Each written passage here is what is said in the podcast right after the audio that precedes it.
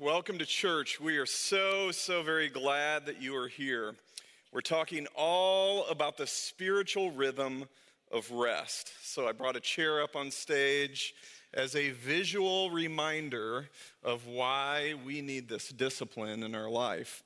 I don't have to be the very first one to tell you this that the world we live in is crazy fast paced so, so very fast. And I feel like it gets faster every day, and more things get in our schedule all the time. It is so, so very fast.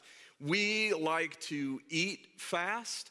We have people all around us. We love to drive fast. Everybody does. Well, most of the people on Smith Valley drive really fast.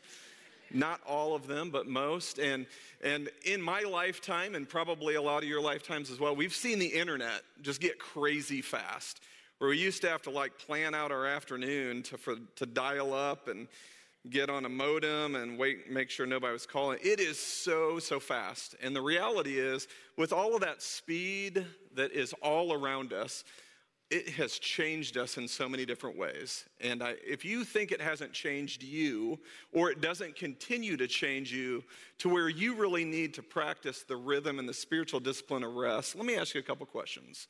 When's the last time you have been on a slow network? How well did you handle it? Were you like, oh, now I have more time to do other things while my internet is loading? When's the last time you've been behind somebody that's driven under the speed limit? Are you like, oh, thank you. Now I can appreciate my commute a little bit better? Look at all this beauty around me. Or what about your family when you go out for a meal? You ever been to a restaurant and you, it takes longer than it normally does? Do you count those extra moments with your family as like, ah, oh, what a blessing? I get to hang out with my family for a little extra time. Thank you for taking so much time with my food. It's not. It changed us. It's, be, it's become crazy all around us. And speed is just one, the speed of life around us is just one of the things. There are so many other things. As I look out over this room, and I know we have so many people joining us online, thank you for joining us. Everyone, if you're hearing my voice right now, I bet you're exhausted on some level. We are an exhausted people. We're tired, we're just worn out.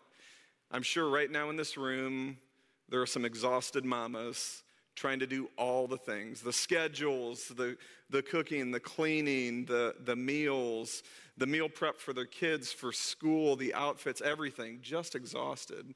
There's some dads that are trying to do everything, and you just can't. And I know there are some people that are hearing my voice right now. There are some single parents that are just exhausted. You know, I, raising our kids for my wife and I was uh, exhausting enough. I can't imagine what it's like to do that by yourself or mostly by yourself. Just exhausted. Friendships all around us. We are a very tired people and we live in an exhausting, exhausting world. And it's not just emo or it's not just physically exhausting. We have spiritual and mental exhaustion so, so much.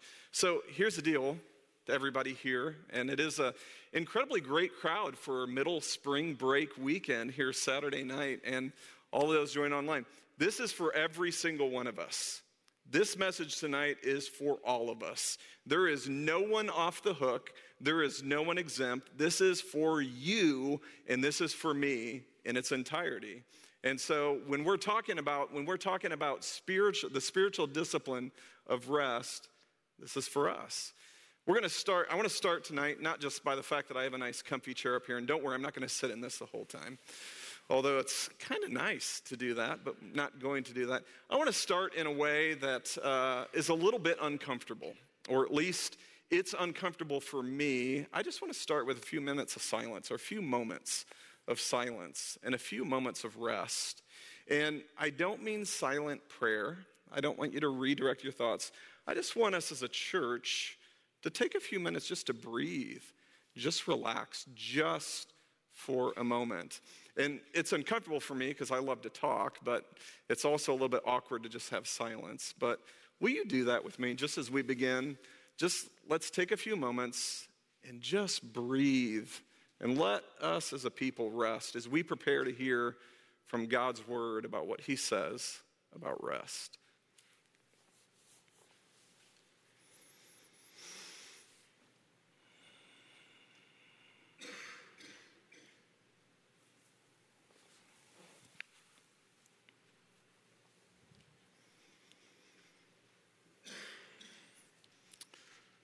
Father God, open our hearts, open our minds, help us to understand your word as it relates to rest and the rhythm you have for our life. We thank you. We love you, and it's in Jesus' name we pray. Amen. You know, a few weeks ago, we had a women's conference here, and during one of those sessions, our rock star elementary leader, you just saw her, Amanda Snow, led a session called Messy Exhausted Faith for Women. Unfortunately, I didn't have all the credentials. I wasn't able to attend and be a part of this because it really wasn't for me. But I did get to hear a little bit of it. I grabbed her notes, I read it through it. My wife attended her session, said it was great as I knew it would. And a lot of the things that she spoke in that seminar on messy, exhaustive faith actually apply to us. And so I'm not going to take full credit for this statement. I'm going to pull this statement out that she quoted in her session. I really feel like it sets the table for us.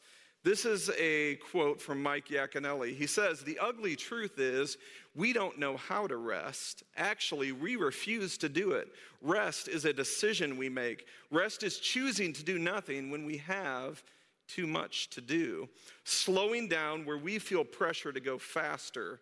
Stopping instead of starting. I love this line, probably the best. Rest is listening to our weariness and responding to our tiredness not what is making us tired. No, rest is the ultimate humiliation because in order to rest, we must admit that we are unnecessary and that the world can get along without us and that God's work does not depend on us.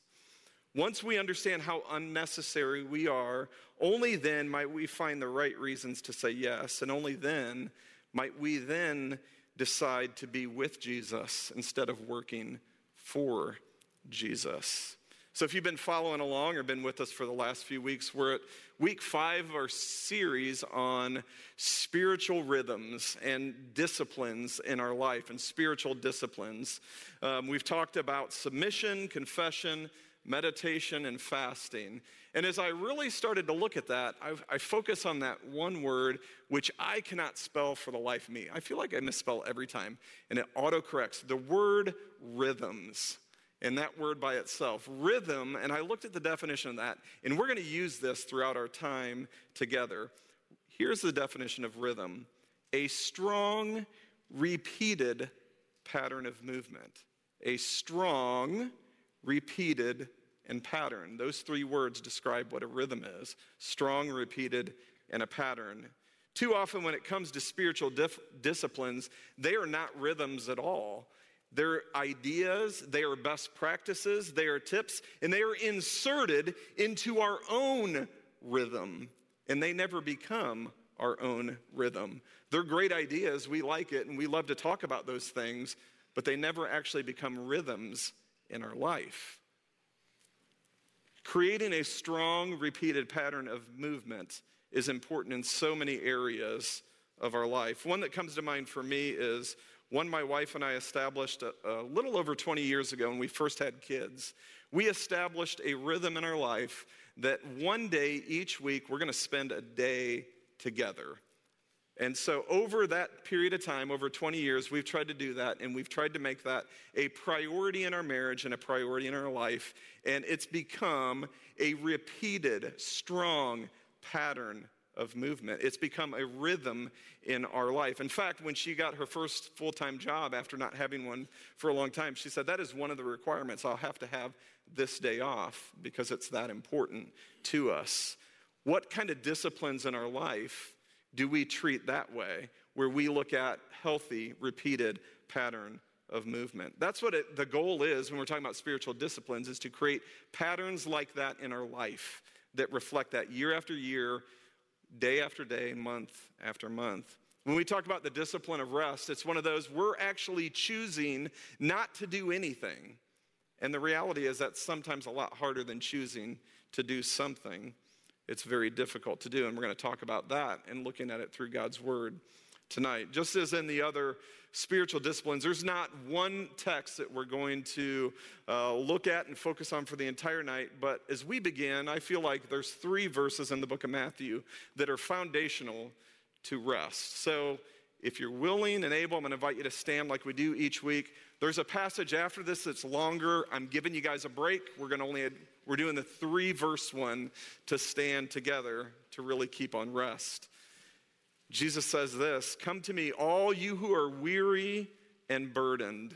And when I when I first learned that, there was the word heavy was in there, and I always remember that. Come to me all you who are weary and heavy burdened. Take my yoke, and I will give you rest. Take my yoke upon you and learn from me. For I am gentle in heart, and you will find rest for your souls. For my yoke is easy and my burden is light. What a great, great passage. There it is. You can have a seat. We always ask God to bless the reading and hearing of His word. This text was written in response to individuals who were experiencing spiritual exhaustion. They were getting caught up in the minutiae of the law, but just looking at those verses in Jesus, I can relate to that physically. I can relate to that emotionally as well as spiritually. We can find rest in Him.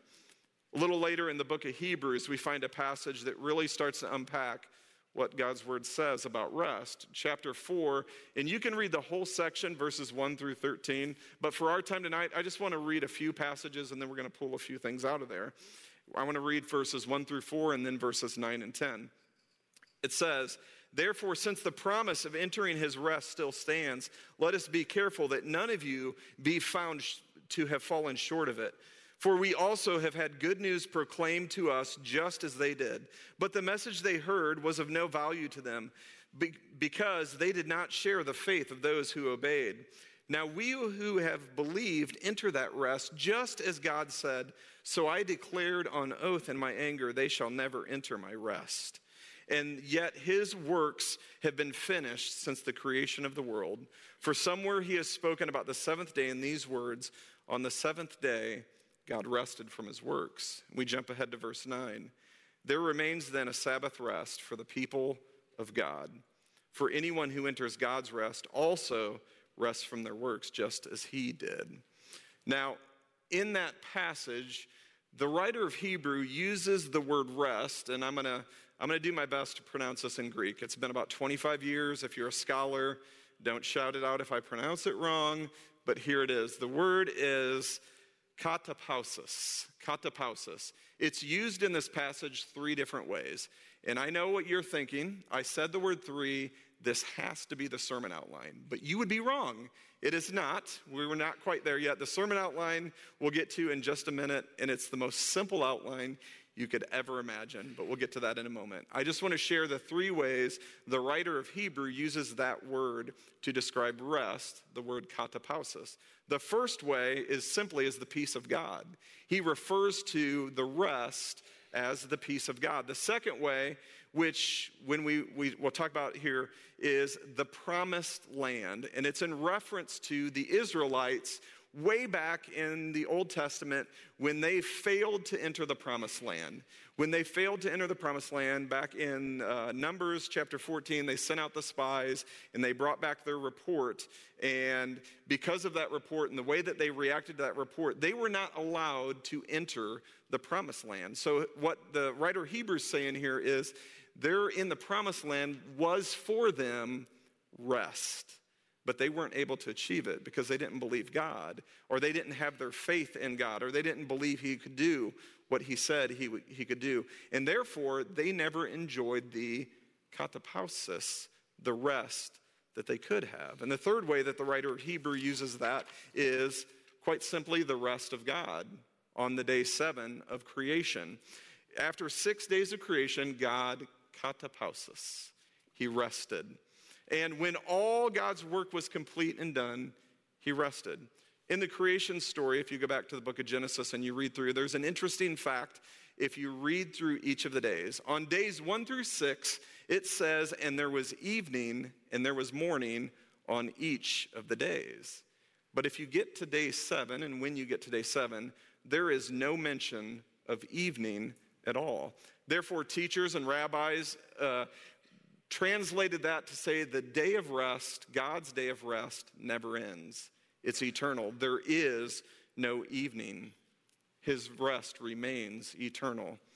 So, as we really get into the text and we get into God's word and we get into this about the spiritual rhythm, that strong, repeated pattern of movement, our outline is two words. That's it. You can either memorize it, write it down, whatever. You could get a scrap of paper. There are two words on our outline for our message today. The first word is the word Sabbath. Now, Sabbath. For me, I grew up in church. I heard that word a lot, and I associated that word for what we're doing right now. We're at Sabbath, or the Sabbath is the day that we do church. I associate it with that. But the reality is, Sabbath is so much more than that. Biblical Sabbath is a 24 hour block of time, and the fact that it happens every single week means it stands in stark contrast to the world around us. The world and secular culture has a rhythm, whether we like to admit it or not, and it's a very unhealthy rhythm. See if you can follow along with me on this one. The rhythm of secular culture when it comes to this is like this work, work, work, work, work. Then you get to the weekend, which is a whole lot more work you just don't get paid for. A lot of activities, a lot of stuff and then you get to Sunday night, and what happens on Monday? Work, work, work, work, work, work, work. And then you get to another weekend, things that aren't things to do, chores, all the other things, on and on and on. And then you get to go on vacation. And you're like, oh, it feels so good to just relax. And then you have to go back into the routine again. Have you ever got back from a vacation and you feel like you need a vacation from your vacation? That is the rhythm of secular culture, the world around us. It's a very, very unhealthy pattern. God's rhythm looks like this work, rest. Work, rest. Work, rest, work, rest. That's what it means to practice Sabbath, is to be in a healthy pattern, in a healthy rhythm. Every day has a rhythm. It has a sunrise and a sunset, has morning and evening. And you go even further out into months, it has cycles and seasons. God's pattern and rhythm works hand in hand. That's why he created Sabbath. I love the way that author Wayne Muller puts it when it comes to Sabbath. Says, To remember Sabbath is not a burdensome requirement, but rather a remembrance of the law that is firmly embedded in the fabric of nature. It is a reminder of how things really are, that rhythmic dance to which we unavoidably belong. The problem is that we allow everything else to trespass on that balance, disrupting the work and rest that God created for our good. And there are so many other things that break that rhythm. And it might not be work, it might be schedules, it might be lots of things that lead us to be exhausted. You know, one of the newer things that I feel like contribute is technology. I mean, you look around us today, it's into everything we do. A few years back, probably seven, eight years ago, we went on a family vacation, went on a cruise. And at that time, when we went on a cruise, I don't know if it's still like that today, the internet was not free. You had to buy it. You had to buy that to be on a network or anything like that. If you know much about me, I'm not paying for any of that business. I'm pretty frugal. And so for almost seven days, my phone was only a camera. Not even for one moment did I connect to the internet or network, no text, no email, nothing. It was one of my favorite memories of that vacation to just be able to disconnect. A few weeks ago, I went to the dentist's office and I had some work done. And if you've ever been in that situation, you know it can be a lengthy period of time when you have some work done because the dentist comes over and it's only in spurts and they'll work on you for a little bit and then they'll go over with other customers. And I knew it was going to be a long time. And this was even before I had realized that I was going to be preaching this message. I said in my mind, I'm going to use this time simply to rest and disconnect. Yes, there's nothing more relaxing than having work done. But for me, I was able to just disconnect. And I sat in the chair, and when the dentist was away, the hygienist was like, Do you want to sit up? And I'm like, No, I'm resting. Had my sunglasses on. And I am not kidding you. Every single time she walked away, my arm went like this. And I reached over and I'm like, Nope. Every time. I didn't learn the first seven or eight times, leave my phone alone. It was there. That's why I was programmed. I just stopped. So for three hours, no texts were sent, no emails. I didn't get the Wordle that day. So all of that, I just chose in that moment to rest. So that brings us really to the question about Sabbath. What is Sabbath? And really, what is it? Author Peter Scazzero outlines it in these four things, and I really love the way these are written. The first one is to stop. I mean, just stop. Stop all work, both paid and unpaid. Stop social media. Stop paying bills. I can get behind that. Stop laundry. I Can really get behind that one. Stop errands, grocery shopping. Stop cleaning the house. Just stop. Let go of the illusion that we are indispensable for running the world. The second word is to rest. Accept God's invitation to rest. Engage in things that restore and replenish your soul. For, for some of us, it might be taking a nap. For me, I have a weekly rhythm. I don't know how it happened, but on Sunday afternoon, I just take a nap for about an hour. Sometimes it's a lot longer. And I just take a break and I take a nap. I'll come home from church after church on a Sunday and I'll ask my wife, I was like, well, why isn't the bed made? She's like, you know, you're going to get in the bed. I'm like, no, I'm not. And then I fall asleep right away. It's a rhythm, it restores me, builds me up. For you, it might be hiking, reading, playing sports, enjoying hobbies, or even eating good food. That's another one I can get behind. The third word he says is to delight. In the book of Genesis, after finishing his work, God pronounced that it was very good. God wasn't exhausted from creating and, oh, I'm so exhausted, I just need a break.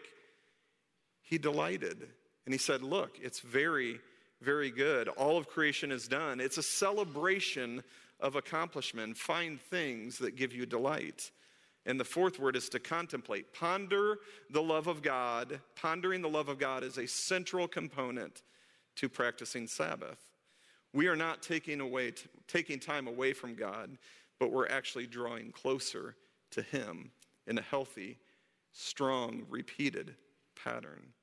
There's another speaker and author, and her name is Marva Dawn.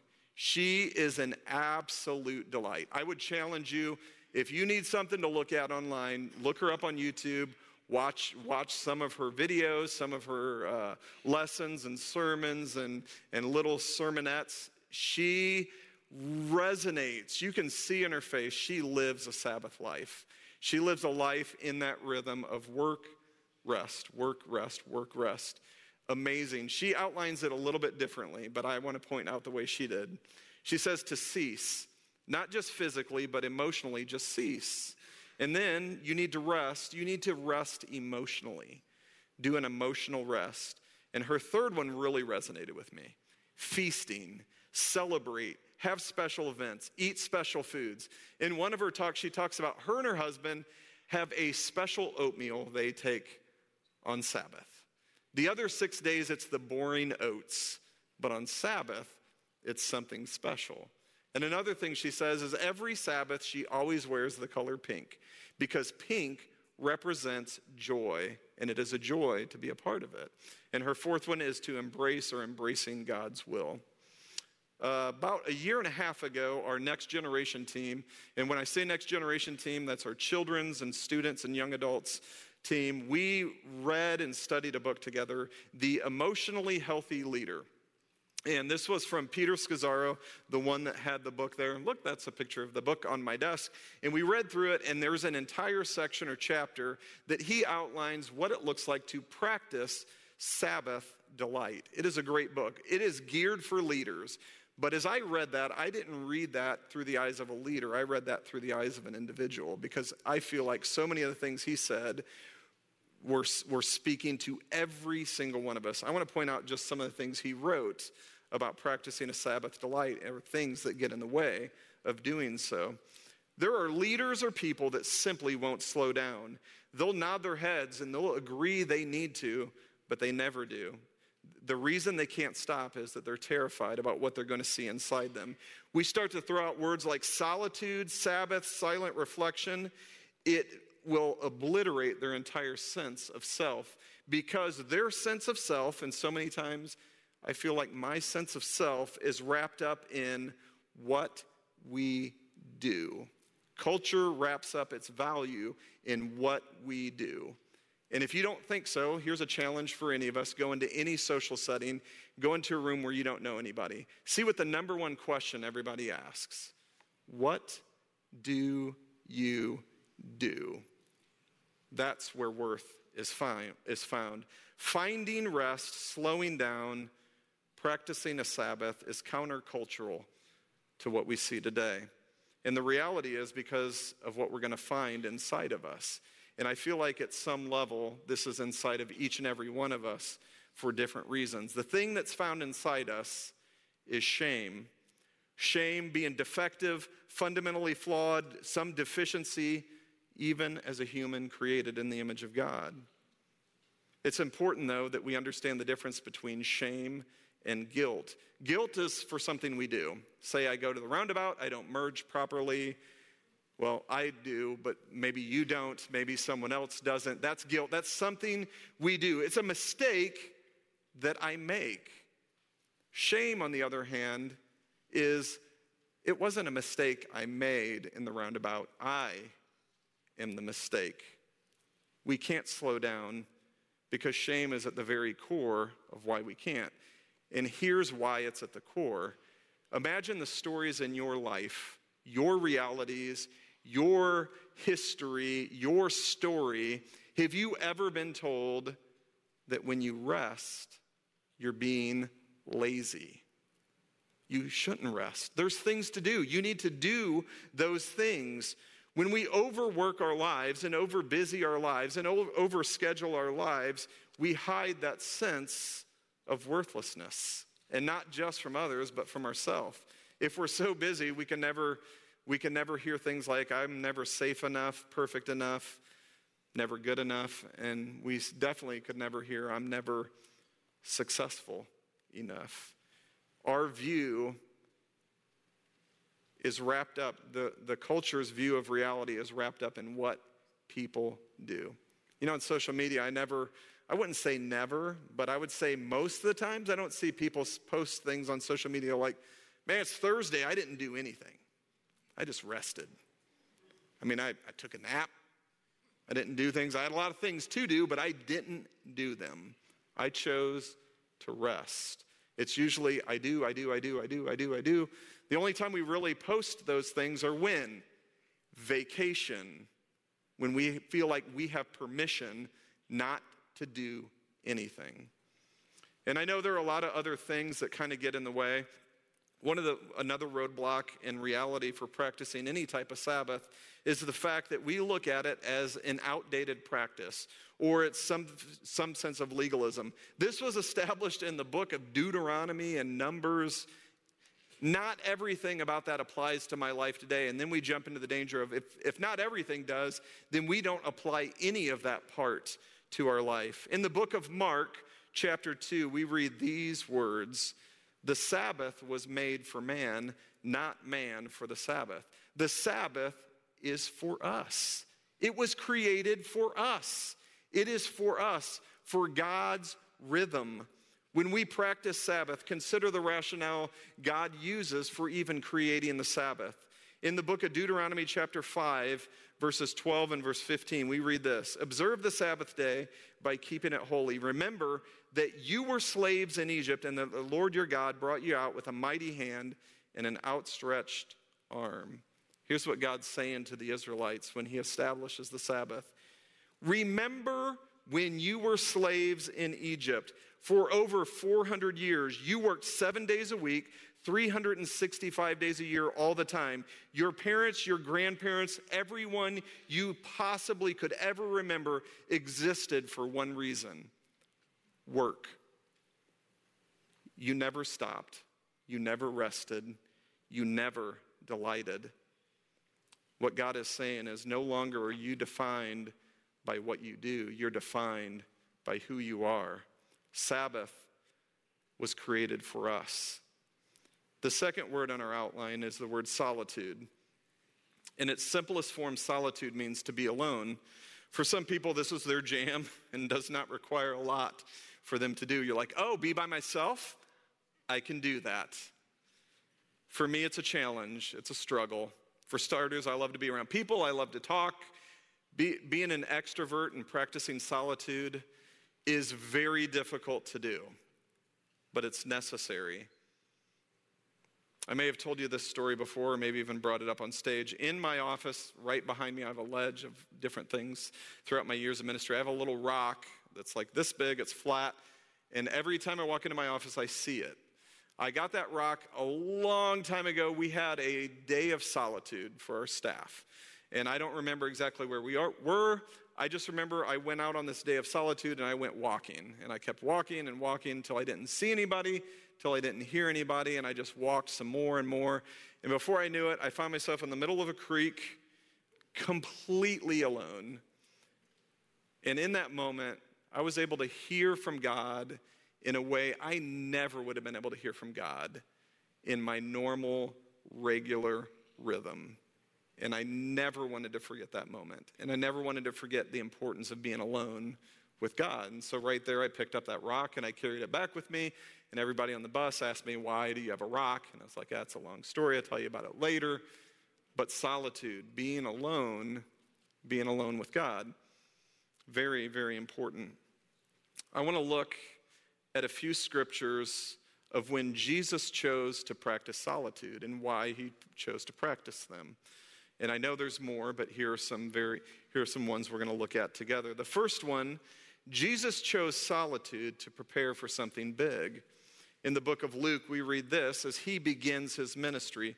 Jesus, full of the Holy Spirit, left the Jordan and was led by the Spirit into the wilderness, where for 40 days he was tempted by the devil. He ate nothing during those days, and at the end of them he was hungry. Jesus returned to Galilee in the power of the Spirit, and the news about him spread throughout the whole countryside. He was teaching in their synagogues, and everybody praised him. So as Jesus began his ministry, he chose solitude. Jesus chose solitude simply to recharge. The book of Mark, we read these words The apostles gathered around Jesus and reported him all they had done and taught. Then, because so many of them were coming and going, they did not even have a chance to eat. He said to them, Come with me by yourselves to a quiet place and get some rest. And Jesus chose solitude when he was dealing with grief when he lost his cousin John. In the book of Matthew, it says this John's disciples came and took his body and buried it. Then they went and told Jesus. When Jesus heard what had happened, he withdrew by a boat privately to a solitary place. Hearing, hearing of this, the crowds followed him on foot from town to town. Jesus chose solitude before making a hard decision when he chose his apostles. Luke chapter 6 one of those days, Jesus went out on a, mount, on a mountainside to pray, and he spent the night praying to God. When morning came, he called his disciples to him, and he chose 12 of them who he designated as apostles. Jesus chose solitude in times of distress right before his arrest in the book of Luke, chapter 22. Jesus went out as usual to the Mount of Olives, and his disciples followed him.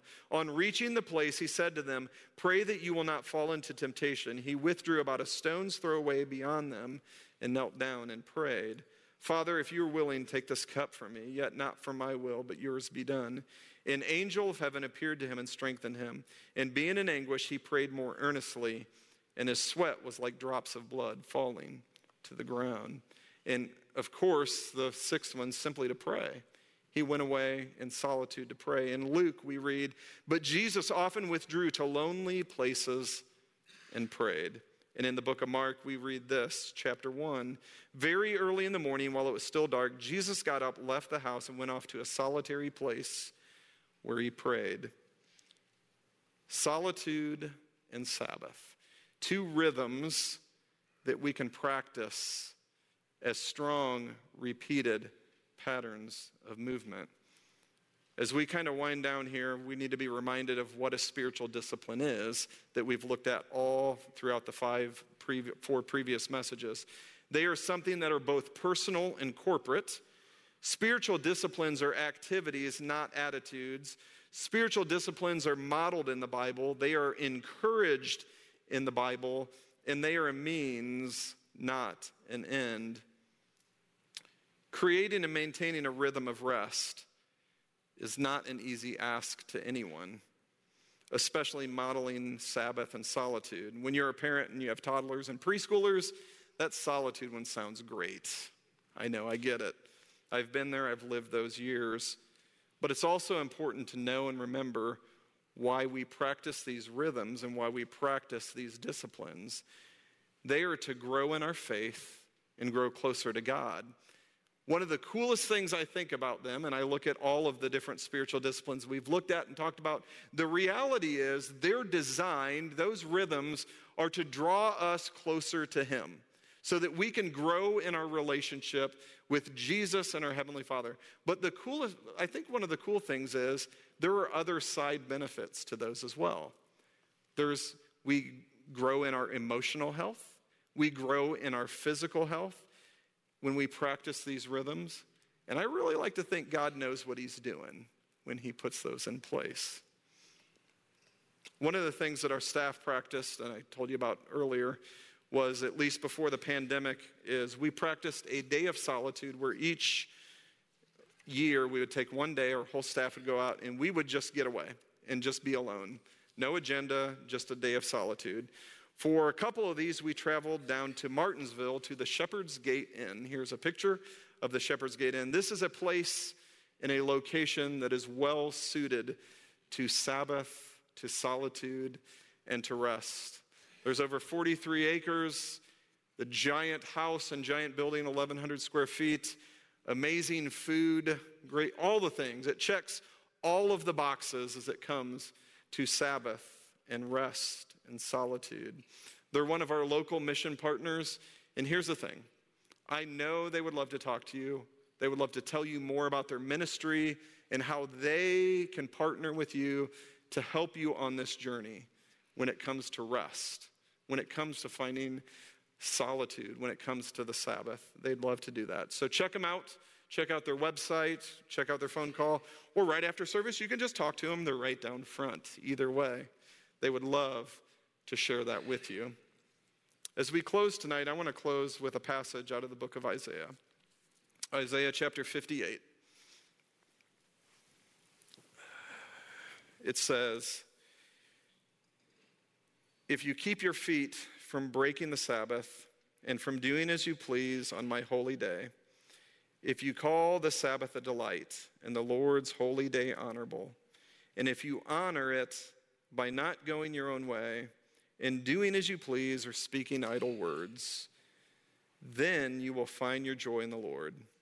And I will cause you to ride on the heights of the land and to feast on the inheritance of your father Jacob. The mouth of the Lord has spoken. That word rhythm, repeated, strong pattern of movement, solitude and Sabbath. God's plan, God's rhythm for rest in our lives. Will you pray with me? Father God, we thank you for the opportunity to open your word. We thank you for the opportunity to look at what it is to rest and the spiritual health that we can have and the growth that we can have in our relationship with you. We love you. We thank you for all that you have done in our life. Challenge us to create those rhythms, create those spiritual rhythms in our life so that our relationship with you can grow. We pause right now and thank you for Jesus. We love you. We give you all the honor and glory, and it's in Jesus' name we pray. Amen. I'm going to invite you to stand like we do each and every week. We're going to sing one more song. If you have a decision you'd like, need to make, I invite you to come down at this time.